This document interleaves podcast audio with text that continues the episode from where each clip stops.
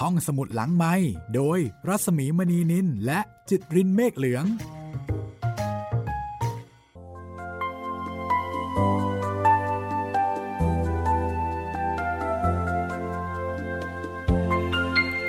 สวัสดีค่ะ ยินดีต้อนรับคุณผู้ฟังทุกท่านเข้าสู่การใช้บริการห้องสมุดหลังใหม่ วันนี้เป็นตอนที่ 8 ของเรื่องเล่าจากหนังสือวาทาเจ้านายเล่าประวัติศาสตร์ เรียบเรียงโดยคุณสันสนีวีระสินชัย จัดพิมพ์โดย ศิลปะวัฒนธรรมฉบับพิเศษในเครือมติชนนะคะ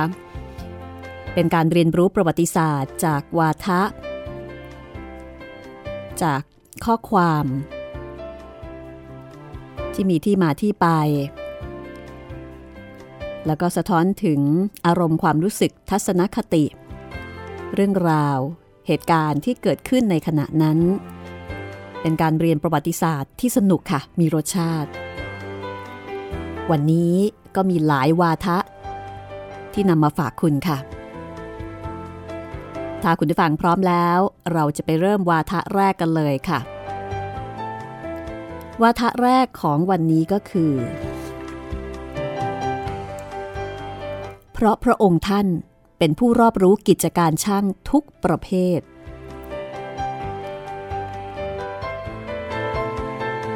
นี่เป็นวาทะที่กล่าวถึงเจ้านายพระองค์ใด ติดตามได้เลยค่ะ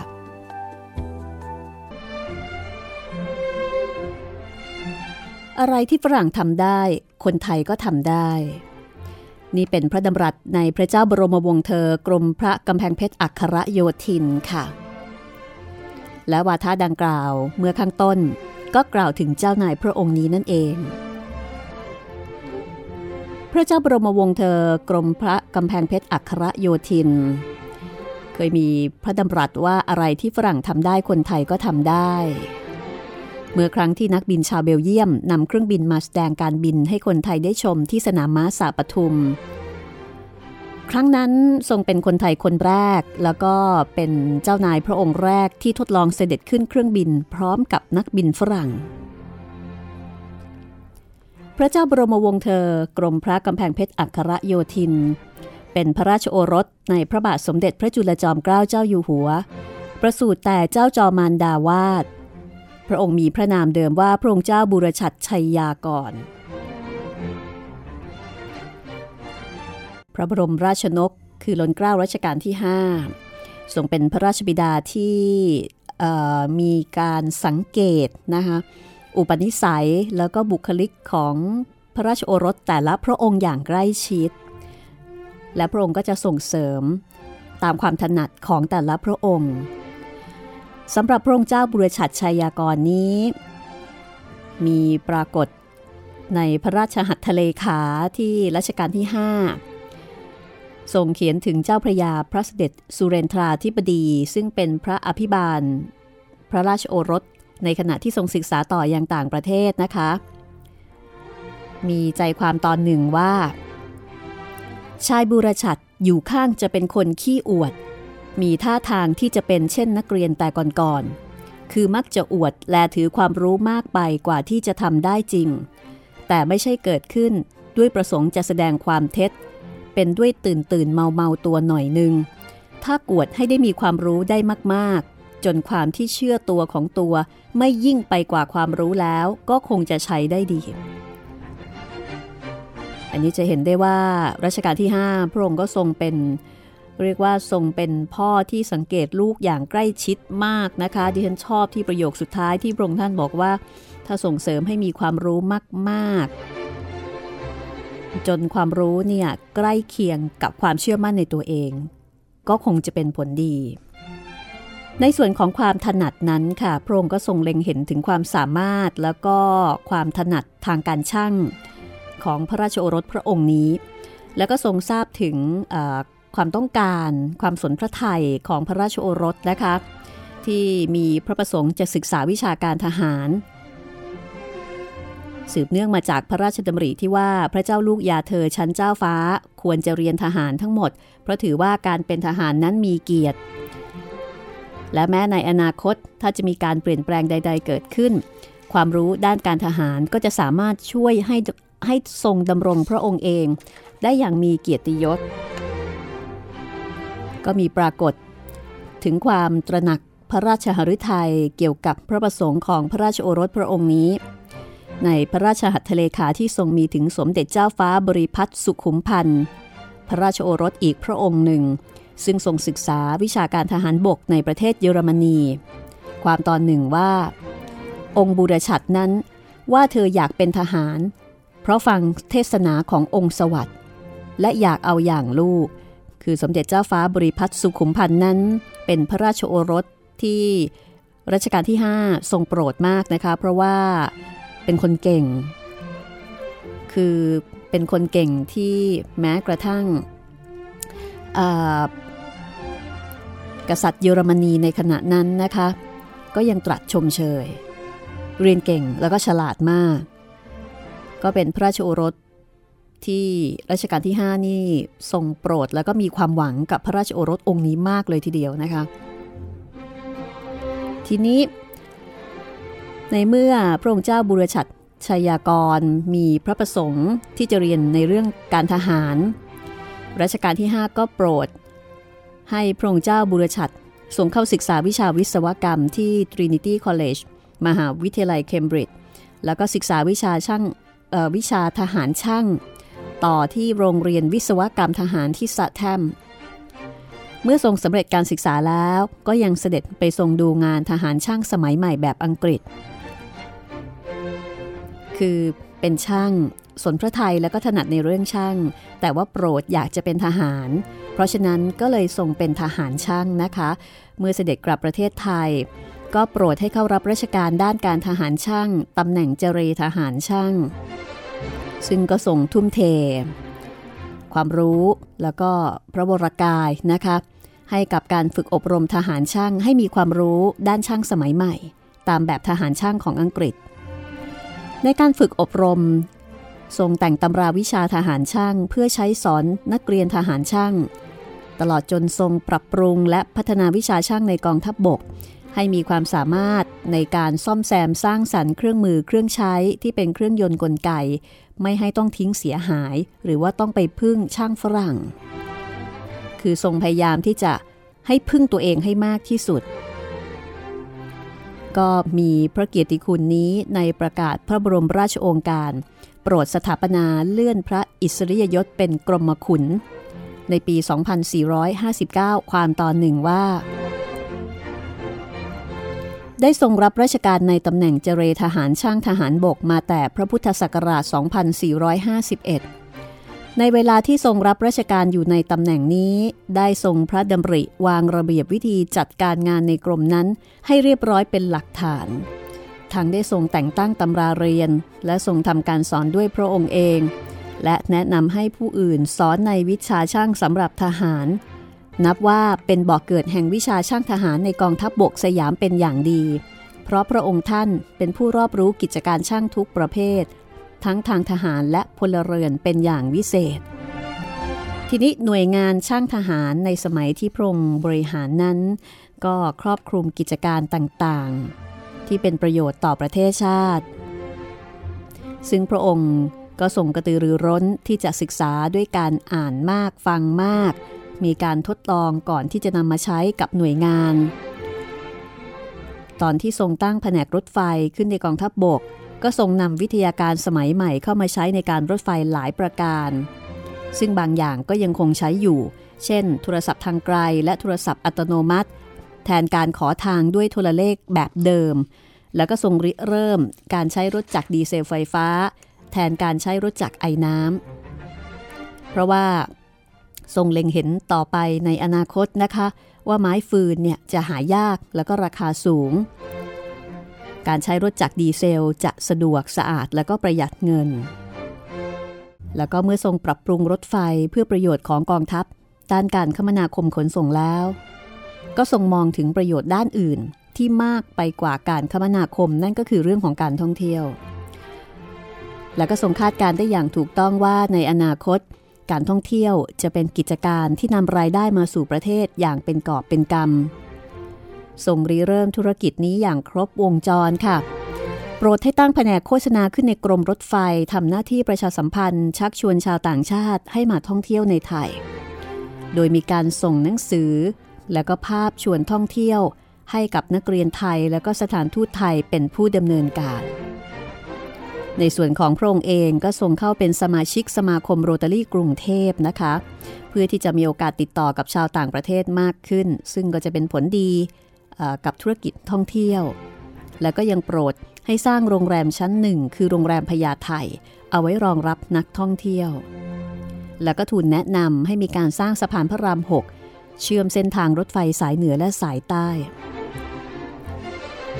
สำหรับสถานที่ท่องเที่ยวที่เป็นที่นิยมของชาวต่างชาติในสมัยนั้นก็คือชายทะเลหัวหิน ก็ส่งเตรียมทั้งโรงแรมและก็สนามกอล์ฟเอาไว้รับรองค่ะทำให้การท่องเที่ยวในสมัยนั้นได้รับความนิยมจากชาวต่างชาติพอสมควรนะคะ และก็ถือเป็นพื้นฐานธุรกิจท่องเที่ยวในปัจจุบัน นอกจากนี้ยังทรงให้ความสนพระไทย ศึกษาและทดลองในเรื่องของวิทยุกระจายเสียงด้วยพระองค์เอง จนกระทั่งเมื่อทรงแน่พระไทย ก็โปรดให้จัดตั้งสถานีส่งวิทยุกระจายเสียงขึ้นเป็นครั้งแรกในประเทศ ที่โรงแรมวังพญาไทเมื่อปีพศ 2473 ค่ะ ซึ่งเป็นพื้นฐานกิจการวิทยุกระจายเสียงที่ได้พัฒนาต่อมาจนถึงปัจจุบัน นอกจากวิทยุกระจายเสียงแล้วนะคะ ก็ยังมีโทรศัพท์อัตโนมัติ เครื่องปรับอากาศซึ่งใช้เป็นครั้งแรก ที่อาคารโรงภาพยนตร์เฉลิมกรุงเป็นต้นค่ะ อันนี้ก็มาจากการริเริ่มของพระองค์นะคะ แล้วก็เมื่อครั้งที่นายวินเดฟเบิร์น นักบินสัญชาติเบลเยียม ถอดชิ้นส่วนเครื่องบิน บรรจุหีบลงเรือเพื่อที่จะมาทำการแสดงการบินครั้งแรกในสยามที่สนามม้าสะปทุม ตอนนั้นเนี่ยผู้คนก็ตื่นเต้นนะคะ ก็ไปชมกันแบบคับข้างเลย ทั้งเจ้านายข้าราชการประชาชนแล้วก็ชาวต่างประเทศ แต่ไม่มีพระองค์ใดหรือว่าผู้ใด แสดงเจตจำนงที่จะทดลองโดยสารไปกับเครื่องบินนี้ แต่กรมพระกำแพงเพชรอัครโยธินค่ะ เป็นเจ้านายพระองค์เดียวนะคะ ที่มีพระประสงค์จะทดลองขึ้นบิน ไปกับนายวินเดฟเบิร์น ก็ถือว่าพระองค์เป็นคนไทยคนแรกนะคะ ที่ขึ้นเครื่องบินเพื่อทดลองบินทำให้ทรงเล็งเห็นความสำคัญของการบิน และก็ต่อมาทรงขอพระราชทานพระบรมราชานุญาต ตั้งแผนกการบินทหารบกขึ้นในกองทัพบบก ซึ่งก็ได้พัฒนาต่อมาเป็นกองทัพอากาศในปัจจุบัน ทั้งหมดนี้นะคะ ก็สะท้อน จากพระดำริและพระดำรัสที่ว่า อะไรที่ฝรั่งทำได้ คนไทยก็ทำได้ นี่คือ พระเจ้าบรมวงศ์เธอ กรมพระกำแพงเพชร อัครโยธิน ที่มีพระนามเดิมว่าพระองค์เจ้าบุรชัดชัยยากร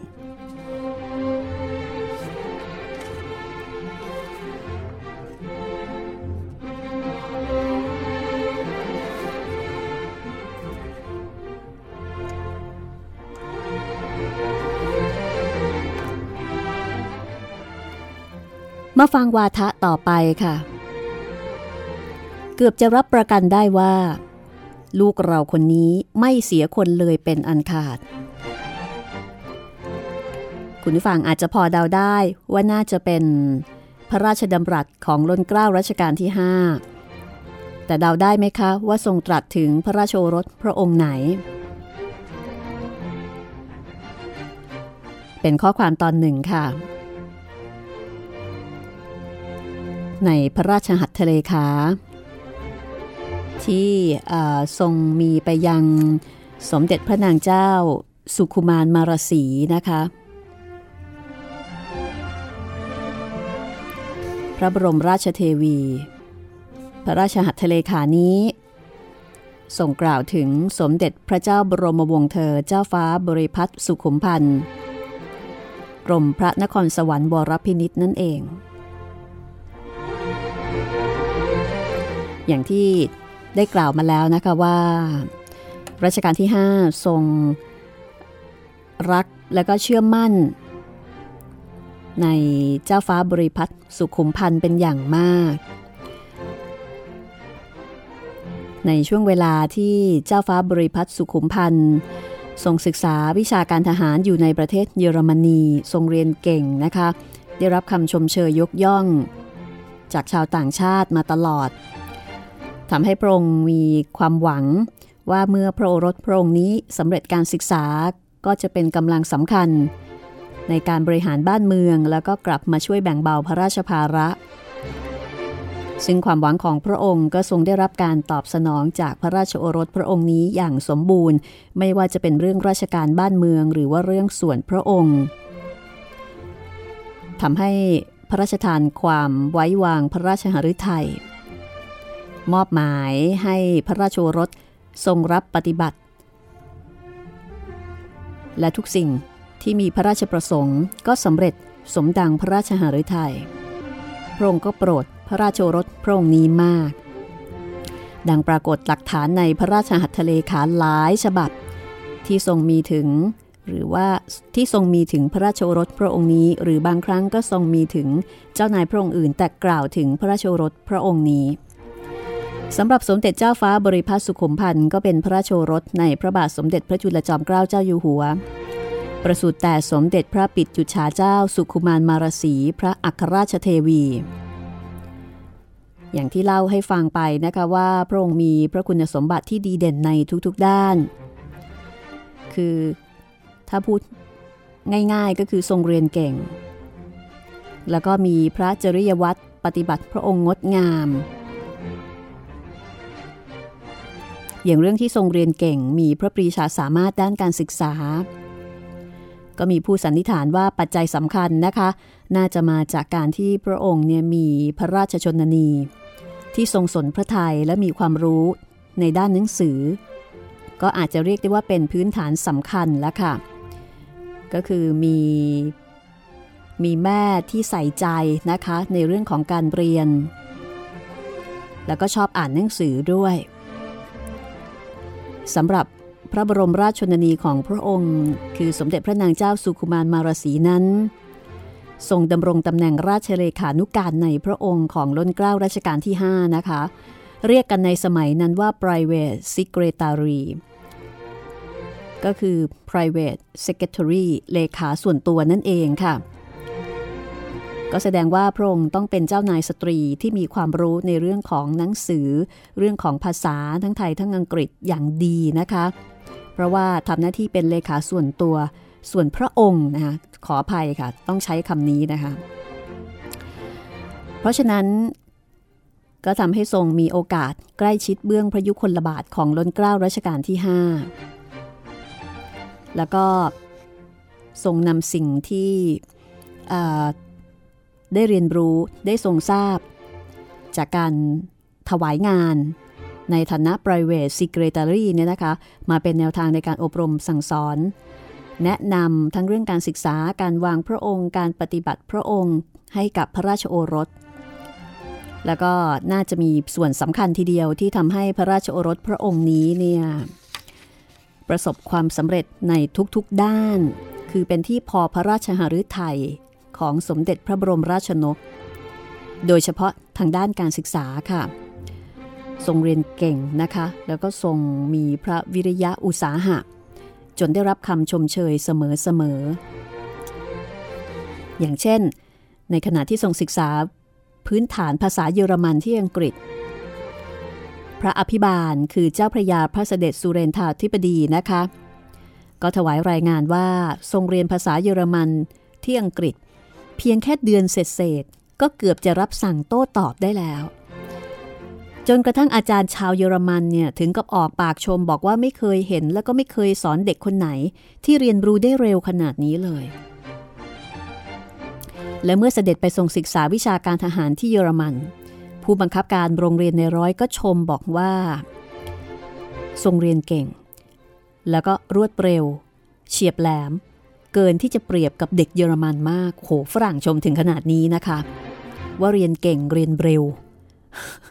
จนไม่สามารถจะเปรียบกับเด็กเยอรมันเลยทีเดียว แสดงว่าต้องเก่งเก่งมากนะคะ ก็ถึงออกปากขนาดนี้ และเมื่อทรงสำเร็จการศึกษา พระจักรพรรดิไกเซอร์ของเยอรมัน ก็ตรัสชมเชย ซึ่งก็ทำให้รัชกาลที่ 5 นะคะ ทรงปลื้ม ถ้าใช้ศัพท์เราๆก็ต้องบอกว่าทรงปลื้มแล้วก็ทรงโปรดพระราชโอรสพระองค์นี้มาก ด้วยพ่อมีความยินดีนัก ในการที่เจ้าไล่วิชาได้คำสรรเสริญของเอ็มเปอร์ในครั้งนี้ เอ็มเปอร์ก็คือ emperor จักรพรรดินั่นเองนะคะ นับว่าเป็นทุนวิเศษสำหรับตัวสืบไปภายหน้า และครั้งหนึ่งก็มีพระราชหัตถเลขา ถึงสมเด็จพระปิตุจฉาเจ้า สุขุมาลมารศรีซึ่งเป็นพระบรมราชชนนีว่า เกือบจะรับประกันได้ว่า ลูกเราคนนี้ไม่เสียคนเลยเป็นอันขาด หลักแหลมมั่นคงมากควรจะดีใจได้เป็นแท้ พักสักครู่นะคะ แล้วเดี๋ยวกลับมาฟัง เรื่องราว อันเกี่ยวข้องกับวาทะเจ้านายเล่าประวัติศาสตร์กันต่อ มาถึงช่วงที่สองนะคะ ของหนังสือวาทาเจ้านายเล่าประวัติศาสตร์ ที่เรียบเรียงโดยคุณสันสนีวีรศินชัย ห้องสมุดหลังใหม่นำเนื้อหาบางส่วนบางตอน มาถ่ายทอดให้คุณได้ฟังค่ะ เพื่อให้เห็นว่าการเรียนรู้ประวัติศาสตร์นั้น สามารถทำได้อย่างสนุกสนาน มีรสชาติ น่าสนใจ แล้วก็การเรียนรู้ประวัติศาสตร์ ก็ถือเป็นเรื่องสำคัญนะคะ เพราะว่าเป็นการเรียนรู้รากเงาของเราเองก่อนที่จะก้าวต่อไปข้างหน้าด้วยความเข้าใจและมั่นใจ มาถึงอีกหนึ่งวาทะ ซึ่งเกี่ยวข้องกับเจ้านายพระองค์เดิมนะคะ ก็คือสมเด็จเจ้าฟ้าบริพัตรสุขุมพันธ์กรมพระนครสวรรค์วรพินิษเป็นวาทะที่ออกแนว จะน่าเศร้าเล็กน้อยค่ะ นั่นก็คือวาทะที่ว่า ถ้าเห็นว่า ฉันยังไม่ได้ทำอะไรพอสำหรับบ้านเมือง ก็เอาบ้านฉันไปสิพระดำรัสเต็มๆก็คือ ผู้ก่อการเขาถามฉันว่า พวกเด็กๆที่ร่วมก่อการเขาเหนื่อยกัน ฉันจะมีอะไรให้เขาบ้าง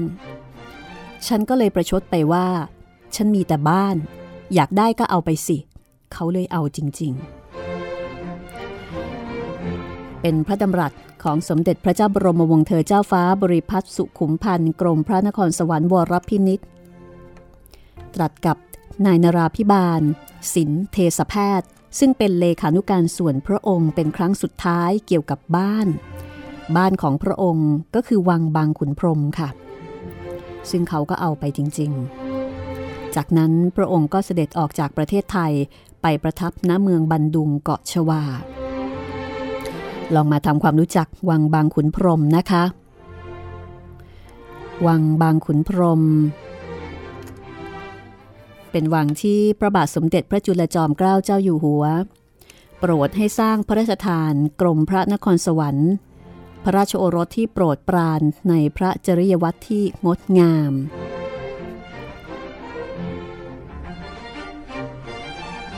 สำหรับวังบางขุนพรม ก็เรียกได้ว่าเป็นสถานที่ที่แสดงให้เห็นถึงความสนิทเสน่หาที่รัชกาลที่ 5 ทรงมีต่อพระราชโอรสพระองค์นี้นะคะ เพราะว่าทรงพิธีพิถัน นับตั้งแต่การเลือกสถานที่ การสร้าง มีปรากฏหลักฐานในพระราชหัตถเลขา เกี่ยวกับเรื่องการเลือกซื้อที่ดิน ด้วยเงินพระครังข้างที่ ตั้งแต่ครั้งแรกนะคะ แล้วก็ซื้อเพิ่มเติมตามลำดับ ซื้อบ้านให้ที่ถนนสามเสนริมแม่น้ำด้วย ที่งามนัก เหมือนที่กงสุลอังกฤษ และเพราะพ่อไปมาอยู่ที่สามเสนทุกวัน ต้องผ่านหน้าบ้านชายเสมอ เดี๋ยวนี้กำลังจัดการซื้อที่ดินเพิ่มเติม คงจะได้ที่กว้างขวางออกไปอีกมาก และได้ริมถนนสองด้าน แม่น้ำด้านหนึ่งโดยกว้างประมาณ 4 เส้น ยื่นขึ้นมาแต่แม่น้ำถึงถนน 8 เส้น และเมื่อสมเด็จเจ้าฟ้าบริพัตรสุขุมพันธ์ส่งสำเร็จการศึกษากลับมาจากเยอรมันรัชกาลที่ 5 ก็พระราชทานเงิน 1,000 ชั่งค่ะ ในการก่อสร้างวัง ซึ่งออกแบบโดยสถาปนิกชาวเยอรมันนะคะ ดร.คาร์ลซิกฟรีดเดอห์ริง คนนี้เนี่ยเคยออกแบบพระราชวังบ้านปืนที่เพชรบุรีด้วย คือเป็นคนเดียวกัน เพราะฉะนั้นวังบางขุนพรหมจึงได้ชื่อว่าเป็นวังเจ้านาย ที่มีความงดงามทางสถาปัตยกรรมมากที่สุดวังหนึ่งนะคะ วังนี้สร้างขึ้นตามแบบสถาปัตยกรรมบาร็อก มีการประดับตกแต่งทั้งภายนอกภายใน ที่มีความอักรฐานวิจิตอลังการ เหมือนกับปราสาทของเจ้านายในยุโรป ในส่วนพระตำหนักสมเด็จ ซึ่งเป็นที่ประทับของสมเด็จพระนางเจ้าสุขุมารมาราศีซึ่งเป็นพระบรมราชชนนีของกรมพระนครสวรรค์วรพินิษก็มีลักษณะสถาปัตยกรรมแบบอาร์ตนูโวและก็อาร์ตเดโค เพราะฉะนั้นวังบางขุนพรมนี่ต้องบอกเป็นวังที่สวย เก๋แล้วก็ใหญ่โตนะคะ ในส่วนของที่ตั้ง ก็เป็นทำเลที่ดีเลิศ มีความสงบร่มเย็น มีความงดงามของอไม้ยืนต้น แล้วก็ไม้ดอกหลากสีหลายพัน คือเรียกว่าเป็นวังที่ทำเลก็ดี รูปแบบสถาปัตยกรรมก็งดงาม แล้วก็เป็นที่ประทับที่อบอุ่นนะคะของสมเด็จพระนางเจ้าสุขุมารมาราศีกับพระคณิษฐาร่วมพระชนนีคือพระองค์เจ้าหญิงนภาพรประภา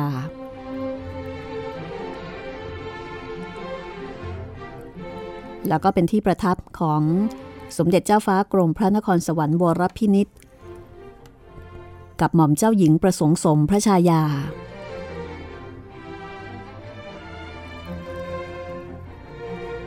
นอกจากเป็นที่ประทับของคนในครอบครัว ที่ประกอบด้วยความรักความอบอุ่นแล้ว วังบางขุนพรมในสมัยนั้นยังมีความสำคัญในฐานะแหล่งวิชาการ โดยเฉพาะด้านการศึกษาค่ะ เพราะว่าสมเด็จพระราชชนนีเจ้าของวังนะคะ คือสมเด็จพระนางเจ้าสุขุมามารสีนั้น ทรงสนพระไทย แล้วก็เห็นคุณค่าของการศึกษา แล้วก็ถ่ายทอดอความสนพระทัยนี้นะคะ สู่พระราชโอรส พระราชธิดา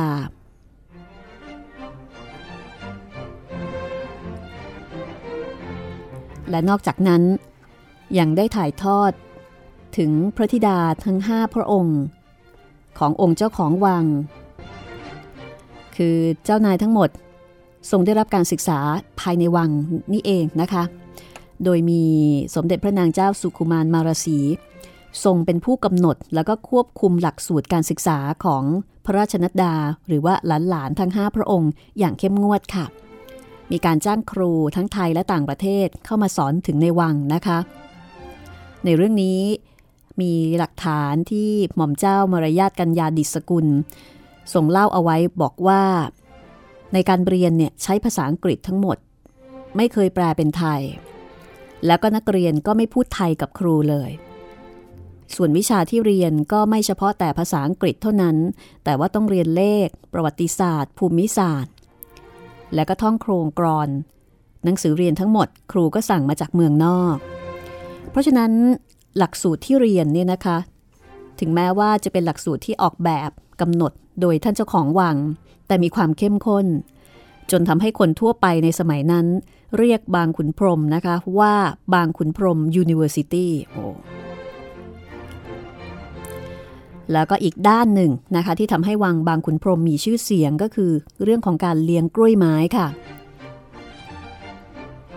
คือเรือนกล้วยไม้ที่วังนี้ถือเป็นเรือนกล้วยไม้รุ่นแรกๆนะคะ ที่มีขนาดใหญ่แล้วก็ทันสมัยที่สุดในสมัยนั้น มีกล้วยไม้ทั้งของพันธุ์ไทยแล้วก็ของต่างประเทศ แล้วก็พันธุ์ผสม ที่องค์เจ้าของวังเนี่ยทรงศึกษาแล้วก็ปฏิบัติด้วยพระองค์เอง ถึงกับทรงนิพนธ์เป็นตำราค่ะ ที่ก็ถือเป็นพื้นฐานวิชาการเกี่ยวกับกล้วยไม้ลูกผสม ที่นักเลงเล่นกล้วยไม้ในปัจจุบันเนี่ยยังคงใช้เป็นคู่มือ นอกเหนือจากเรื่องการศึกษา การเลี้ยงกล้วยไม้ ยังมีเรื่องของดนตรีนะคะ เพราะว่าองค์เจ้าของวังเนี่ยโปรดทั้งดนตรีไทยแล้วก็ดนตรีสากล มีการตั้งวงมโหรีปีพาดที่เรียกกันว่า วังบางขุนพรม เป็นวงมโหรีที่มีชื่อเสียงที่สุดวงหนึ่งในยุคนั้นค่ะ และยังทรงนิพนธ์เพลงสำหรับให้วงใช้ในการบรรเลงนะคะ หลายเพลงเนี่ยดังมาถึงทุกวันนี้คือเป็นเพลงอมตะ เช่น เพลงมหาเริก เพลงพญาโศก เพลงบาสกุณี เพลงสารถีสามชั้น หรือว่าเพลงแขกมอนบางขุนพรมนะคะ ยังคงเป็นเพลงที่เป็นที่รู้จักแล้วก็เล่นกันอยู่จนกระทั่งถึงปัจจุบัน คนเฒ่าคนแก่ยุคนั้น ก็จะบอกว่าวังบางขุนพรมเนี่ยเป็นวังที่มีแต่เสียงดนตรี เป็นที่ที่รื่นรมราวกับทิพยวิมานในสวงสวรรค์นั่นทีเดียว แต่ทั้งหมดทั้งปวงก็สิ้นสุดลงเป็นการถาวรเมื่อวันที่ 24 มิถุนายน ปี พศ 2475 เมื่อเกิดการเปลี่ยนแปลงการปกครองนะคะนายนาราพิบาล ซึ่งเป็นเลขาส่วนพระองค์ของสมเด็จเจ้าฟ้า บริพัตรสุขุมพันธ์กรมพระนครสวรรค์บวรพินิษได้บันทึกเอาไว้บอกว่า วังบางขุนพรม ได้แปลสภาพไปในเวลาชั่วพริบตาเดียวกำลังทหารกองหนึ่ง ได้ประดังกันเข้ามาควบคุมตามสถานที่ต่างๆ เสียงปืนดังขึ้นไม่ขาดประยะอยู่ชั่วครู่ ต่อมานายทหารสองสามนายที่คุมพลมา ได้เชิญเสด็จทูลกระหม่อมออกจากวังบางขุนพรม ทีนี้ด้วยเหตุที่ สมเด็จเจ้าฟ้าบริพัตรสุขุมพันธ์เนี่ยทรงเป็นเจ้านายที่มีพระบารมีสูง ทรงเป็นทหารด้วย คณะราษฎรก็มีความหวั่นเกรง ก็ทูลขอให้เสด็จออกนอกประเทศ แต่ก่อนเสด็จพระยามโนปกรณ์นิติธาดา ซึ่งเป็นประธานคณะกรรมการรัษฎรก็ได้ทูลเป็นในๆว่า ขอให้ทรงทำอะไรสักอย่าง เพื่อเป็นการแสดงว่าไม่ทรงกริ้ว คือเพื่อเป็นการแสดงว่าไม่ทรงกริ้วพวกเปลี่ยนแปลงการปกครอง ทรงรู้ในยะแห่งคำกล่าวนั้นจึงทรงกล่าวว่า ฉันไม่มีเงิน ไม่ได้ร่ำรวยอย่างที่เขาลือกัน ถ้าเห็นว่าฉันยังไม่ได้ทำอะไรพอสำหรับบ้านเมือง ก็เอาบ้านฉันไปสิ คณะปฏิวัติก็ถือว่าพระดำรัสนี้เนี่ยเป็นการยกวางบางขุนพรมให้แก่รัฐบาลปฏิวัติ นี่เป็นที่มาของพระดำรัสกับนายนราพิบาลเลขาส่วนพระองค์ว่า ผู้ก่อการเขาถามฉันว่า พวกเด็กๆที่ร่วมก่อการเขาเหนื่อยกัน ฉันจะมีอะไรให้เขาบ้าง ฉันก็เลยประชดไปว่า ฉันมีแต่บ้าน อยากได้ก็เอาไปสิ เขาเลยเอาจริง ๆ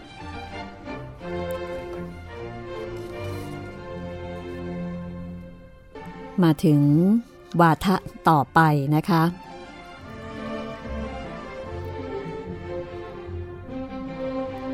ไม่ได้ใช้ล่อใจรัษฎรแต่ด้วยถ้อยคำเท่านั้น ยังมีล่อใจโดยทางอื่นๆอีก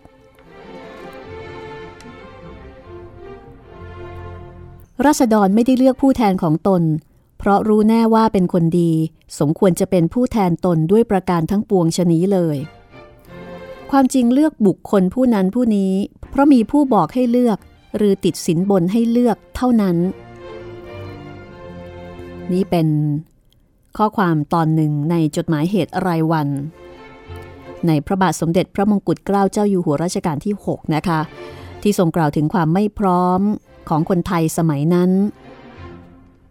ถ้าจะมีการเปลี่ยนแปลงการปกครองจากระบอบสมบูรณาญาสิทธิราชมาเป็นประชาธิปไตยที่ต้องใช้การเลือกตั้ง ทรงเห็นว่ารัษฎรส่วนใหญ่ยังไม่มีความรู้อาจจะถูกชักจูง ด้วยวิธีการต่างๆ ให้เลือกผู้แทนที่ไม่ดีเข้าไปเป็นผู้แทนของตน ซึ่งก็ทรงทำนายคาดการได้เป๊ะเลยทีเดียวนะคะปัญหานี้ก็ยังคงอยู่จนกระทั่งถึงปัจจุบันสำหรับความคิดในการเปลี่ยนแปลงการปกครองของคนไทยมีหลักฐานครั้งแรกในสมัยรัชกาลที่ 5 ค่ะ ในหนังสือเจ้านายและข้าราชการ กราบบังคมทูลความเห็นจัดการเปลี่ยนแปลงระเบียบราชการแผ่นดินรศร้อยสามครั้งนั้น พระองค์ก็ทรงตระหนักพระไทย ถึงการเปลี่ยนแปลงของสถานการณ์โลกที่เข้ามาเกี่ยวข้องกับบ้านเรา ที่อาจจะทำให้เราเนี่ยต้องเสียเอกราชทรงศึกษาสถานการณ์ เพื่อให้รู้เท่าทัน แล้วก็ครั้งนั้นก็ปรากฏว่ามีเสนาบดีและพระบรมวงศานุวงศ์กลุ่มหนึ่ง ซึ่งปฏิบัติหน้าที่แล้วก็ศึกษาในยุโรป ถวายความเห็นว่าประเทศไทยน่าจะเปลี่ยนการปกครองให้เป็นแบบ constitutional monarchy หรือการปกครองในระบอบรัฐธรรมนูญ โดยมีพระมหากษัตริย์ เป็นมหาประธานของบ้านเมือง มีเสนาบดีส่วนหนึ่งที่ได้รับคัดเลือกเข้ามา มีส่วนรับผิดชอบ การบริหารบ้านเมืองพระบาทสมเด็จพระจุลจอมเกล้าเจ้าอยู่หัวทรงเห็นด้วย แต่มีพระราชดำริว่าการเปลี่ยนแปลงดังกล่าวเนี่ยถ้าจะให้เรียบร้อยราบรื่นได้ผลสมบูรณ์ รัษฎรไทยต้องมีความพร้อมกว่านี้ ในขณะนั้นทรงเห็นว่ารัษฎรไทยยังไม่มีความพร้อม เนื่องมาจากขนบธรรมเนียมประเพณีความเชื่อ ตลอดจนจิตสำนึกที่ถูกปลูกฝังมาแต่บรรพบุรุษ ที่เชื่อว่าพระมหากษัตริย์ คือเทพเจ้าอวตารมาเกิด เพื่อบำบัดทุกข์บำรุงสุข แก่ประชาชน ตลอดจนเรื่องของบุญญาบารมี ที่ทำให้มีการกระทำเหนือกว่าคนธรรมดา รัษฎรจึงให้ความเคารพบูชาเชื่อฟัง จนไม่มีใครกล้าที่จะโต้แย้งความคิดเห็นและการกระทำของพระองค์ พระองค์ก็มีทรงมีความเห็นนะคะ เกี่ยวกับพฤติกรรมและสติปัญญาของเสนาบดีในสมัยของพระองค์เอาไว้ด้วยค่ะว่า ผู้ซึ่งจะมีปัญญาชี้เหตุการณ์ติและชมได้นั้นมีมากคนไป แต่ไม่พ้นจากที่จะเหมือนกับชี้บอกว่า สิ่งนี้แดง สิ่งนี้ดำ สิ่งนี้ขาว ซึ่งแลเห็นอยู่แก่ตาทั่วกันแล้วอย่างนั้นเอง แต่ผู้ซึ่งจะทำให้เป็นรูปร่างอย่างใดเข้านั้นไม่ใคร่มีตัวเลย แต่ถึงกระนั้นนะคะ พระองค์ก็ทรงเริ่มวางพื้นฐานการศึกษาของประชาชน ในการที่จะมีความรู้ในเรื่องของบ้านเมือง ซึ่งจะเป็นพื้นฐาน นำไปสู่ ความเข้าใจในเรื่องการปกครองแบบใหม่ต่อไป พอถึงสมัยรัชกาลที่ 6 ก็มีหลักฐานเกี่ยวกับความประสงค์ที่จะเปลี่ยนแปลงการปกครองของนายทหารกลุ่มหนึ่งที่เรียกว่ากบฏรอสร้อยสามสิบแต่ปรากฏว่าทางการรู้ก่อน ก็เลยจับก่อนที่จะมีการลงมือ ล้นเกล้ารัชกาลที่ 6 ก็ทรงตระหนักพระไทยในฐานะที่พระองค์ก็ทรงเป็นนักเรียนนอกด้วยนะคะว่า สักวันหนึ่งการปกครองระบอบสมบูรณาญาสิทธิราชเนี่ยก็คงจะต้องพ้นสมัยไป ตามกระแสการเปลี่ยนแปลงของโลก ก็ทรงตั้งพระไทยที่จะพระราชทานรัฐธรรมนูญ ให้ประชาชนมีการปกครองตามแบบอารยะประเทศ แต่ก็ทรงมีความเห็นเช่นเดียวกับล้นเกล้ารัชกาลที่ 5 สมเด็จพระบรมชนกนาถ ว่าคนไทยส่วนใหญ่เนี่ยยังไม่พร้อม เพราะว่าความคิดในการเปลี่ยนแปลงการปกครองเนี่ยเกิดจากคนเพียงกลุ่มเดียวที่มีความรู้ เพราะฉะนั้นสิ่งที่จะช่วยให้คนส่วนใหญ่รู้จักและเข้าใจการปกครองแบบใหม่อย่างแท้จริง ก็คือเรื่องของการศึกษา ถ้าเกิดว่า ไม่มีตรงนี้ไม่มีความรู้ความเข้าใจอย่างถูกต้อง ก็จะเกิดการหลอกลวงให้เชื่อ หรือว่าการติดสินบนให้เลือก พระองค์จึงทรงพยายามให้การศึกษาแก่ประชาชน ด้วยการประกาศพระราชกฤษฎีกาบังคับใช้พระราชบัญญัติประถมศึกษา ในปีพศ 2464 เพื่อให้รัษฎรมีความรู้หนังสือเป็นพื้นฐานเพื่อที่จะใช้ต่อยอดการศึกษาวิทยาการสมัยใหม่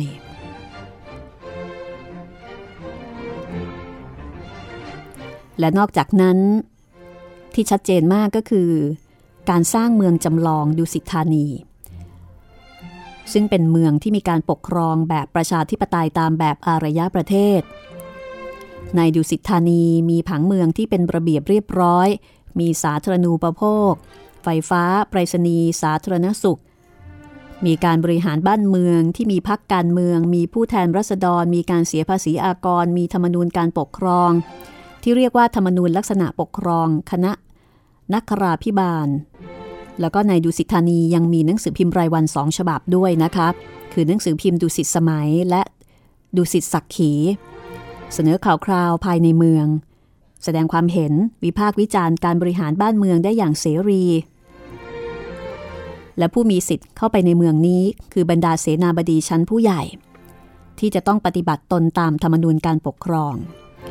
ก็เป็นการเรียนรู้การปกครองสมัยใหม่ เพื่อเป็นพื้นฐานในการเผยแพร่ความรู้เกี่ยวกับระบอบประชาธิปไตย แต่ก็ส่งพบกับปัญหามากมายนะคะทำให้การดำเนินการเนี่ยล่าช้าไม่เป็นที่พอใจของกลุ่มคนที่ต้องการจะเปลี่ยนแปลงการปกครอง ถึงแม้ว่าพระองค์จะแสดงพระองค์ชัดเจนว่าทรงนิยมการปกครองระบอบประชาธิปไตย ไม่ว่าการที่ ทรงให้สิทธิเสรีภาพนักหนังสือพิมพ์ในการเขียนวิจารณ์การบริหารงานของพระองค์ เช่นครั้งหนึ่ง ทรงเขียนบทความชักชวนประชาชนให้ช่วยกันออกเงินซื้อเรือรบเพื่อใช้ในการป้องกันประเทศ แล้วก็มีผู้ใช้นามปากกาวัตทุ่นดำเขียนบทความโต้แย้งว่าเรือรบเพียงลำเดียวเนี่ยคงไม่มีความหมายสำหรับการป้องกันประเทศ ถ้าไม่มีการปรับปรุง หรือปฏิบัติการทางอื่นควบคู่กันไป ซึ่งก็ส่งรับฟังแล้วก็เขียนบทความตอบโต้กันไปมารุนแรงขึ้น แต่ก็ไม่ได้ทรงถือโกรธ แต่ทรงชื่นชม ชื่นชมคนที่กล้าจะเขียนบทความโต้ตอบกับพระองค์